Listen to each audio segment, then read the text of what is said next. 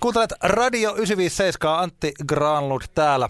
Viikonloppuna Blind Channel esiintyi upeasti Euroviisoissa, hoiti Lordin jälkeen toiseksi parhaan sijoituksen ikinä, teki kunniaa suomalaiselle rockmusiikille ja me kaikki tietysti olemme sangen innoissamme asiasta vaan kuinka innoissaan asiasta on henkilö, joka oli myös tuolla paikan päällä, eli tamperelainen Taija Holm Pro Promotionsista.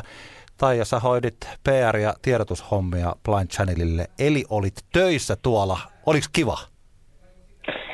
No täytyy sanoa, että oli kyllä yksi urani upeimmista hetkistä kyllä siinä todistaa sitä iloa ja riemua, kun se kutosia sieltä tuli.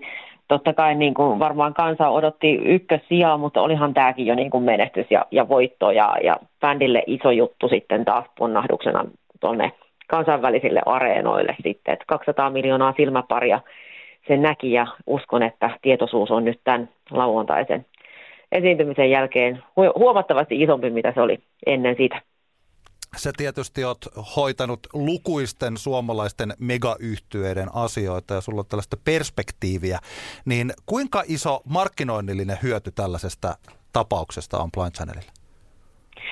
Se on semmoinen, mitä ei voisi rahalla koskaan ostaa. Että kyllä se on niin, kuin niin iso jättiovi tonne kansainväliseen markkinaan, että, että nyt tämä, tuli tämä tilaisuus tämän koronan myötä, eli bändi päätti siitä syystä UMK osallistua ja sieltä voiton sitten nappasi ja, ja nyt selvitti tiensä niin kuin tälle tasolle urallaan, että jotakin hyvääkin tästä koronasta tuli ja se tuli tämä, että tämä bändi päätti sitten aikansa käyttää hyväksi ja osallistua tähän kilpailuun. Minkälainen se tunnelma siellä oli? Ainakin telkkarista katsottuna, niin se tuntui jotenkin riemastuttavan positiiviselta sillä, että vaikka tiedettiin, että mikä, mitkä ajatoja on rajoituksia, siellä oli joitakin koronatapauksia, muun muassa Islanti ei päässyt esiintyä sitten livenä, niin miltä se tuntuu olla siellä paikalla? Se oli niin hienoa, että, että semmoinen yhteinen ilo ja riemu tuli myös siitä, että sinne sai ottaa yleisöä sisään ja siellä oli todella tarkat turvallisuusrajoitteet, eli kaikki yleisöön tulleet henkilöt testattiin juuri ennen paikalle saapumista. Eli heillä oli tosi tuore koronatodistus, eli kaikilla täytyy olla negatiivinen lappu sitten näyttää, että pääsi sisään. Ja se riemun määrä, mikä siellä oli, paitsi yleisöllä, niin myös artisteilla, koska he pääsi nyt pitkästä aikaa varmaan jokainen yli vuoteen esiintymään niin kuin elävälle yleisölle ja se valtava huuto ja kannustus ja se koko niin kuin voima tuntui siellä niin kuin lavalla asti ja se kyllä sai varmasti jokaisen esiintyjän semmoisiin äärisuorituksiin siellä lavalla, että se oli, se oli ihan mieletön kokemus. Itelle tuli vähän se fiilis, että onko tässä niin kuussa vai missä tässä ollaan, että ei ole oikein tavanomasta, että kuuluu yleisön taputukset ja huudot ja kiljahdukset. Joo, se on, se on mielenkiintoista. Se oli hienoa nähdä. Samaa huomannut, kun joissain urheilutapahtumissa on alkanut olla yleisöä. Ja se tuntuu jotenkin jopa oudolta, että hetkinen, että mitä Joo. Sitä, että sieltä ei tulekaan tota, nauhalta esimerkiksi yleisön pauhua, vaan se on ihan aitoa aitoa, kyllä. Joo, kyllä. Hei, viime viikolla kerrottiin myös, että Blind Channel on solminut kansainvälisen levytyssopimuksen Century Media tai Media Recordsin kanssa. Minkälainen sopimus tämä on?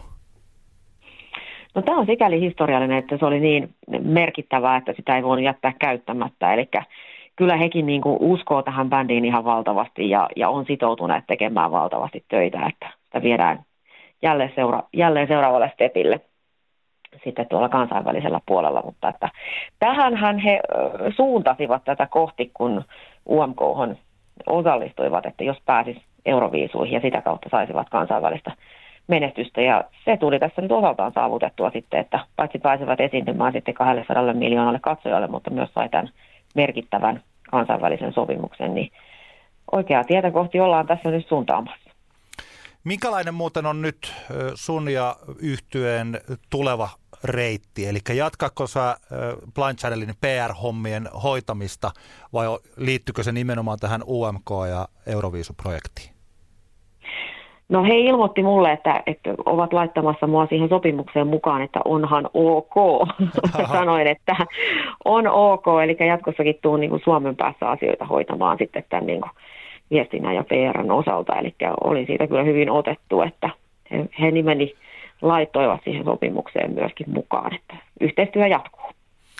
Taija Holm, mitäs muuta kuuluu nyt sitten tähän kevääseen tai kesään 2021, lähinnä niin kuin pro promotioniin ja työhön liittyen?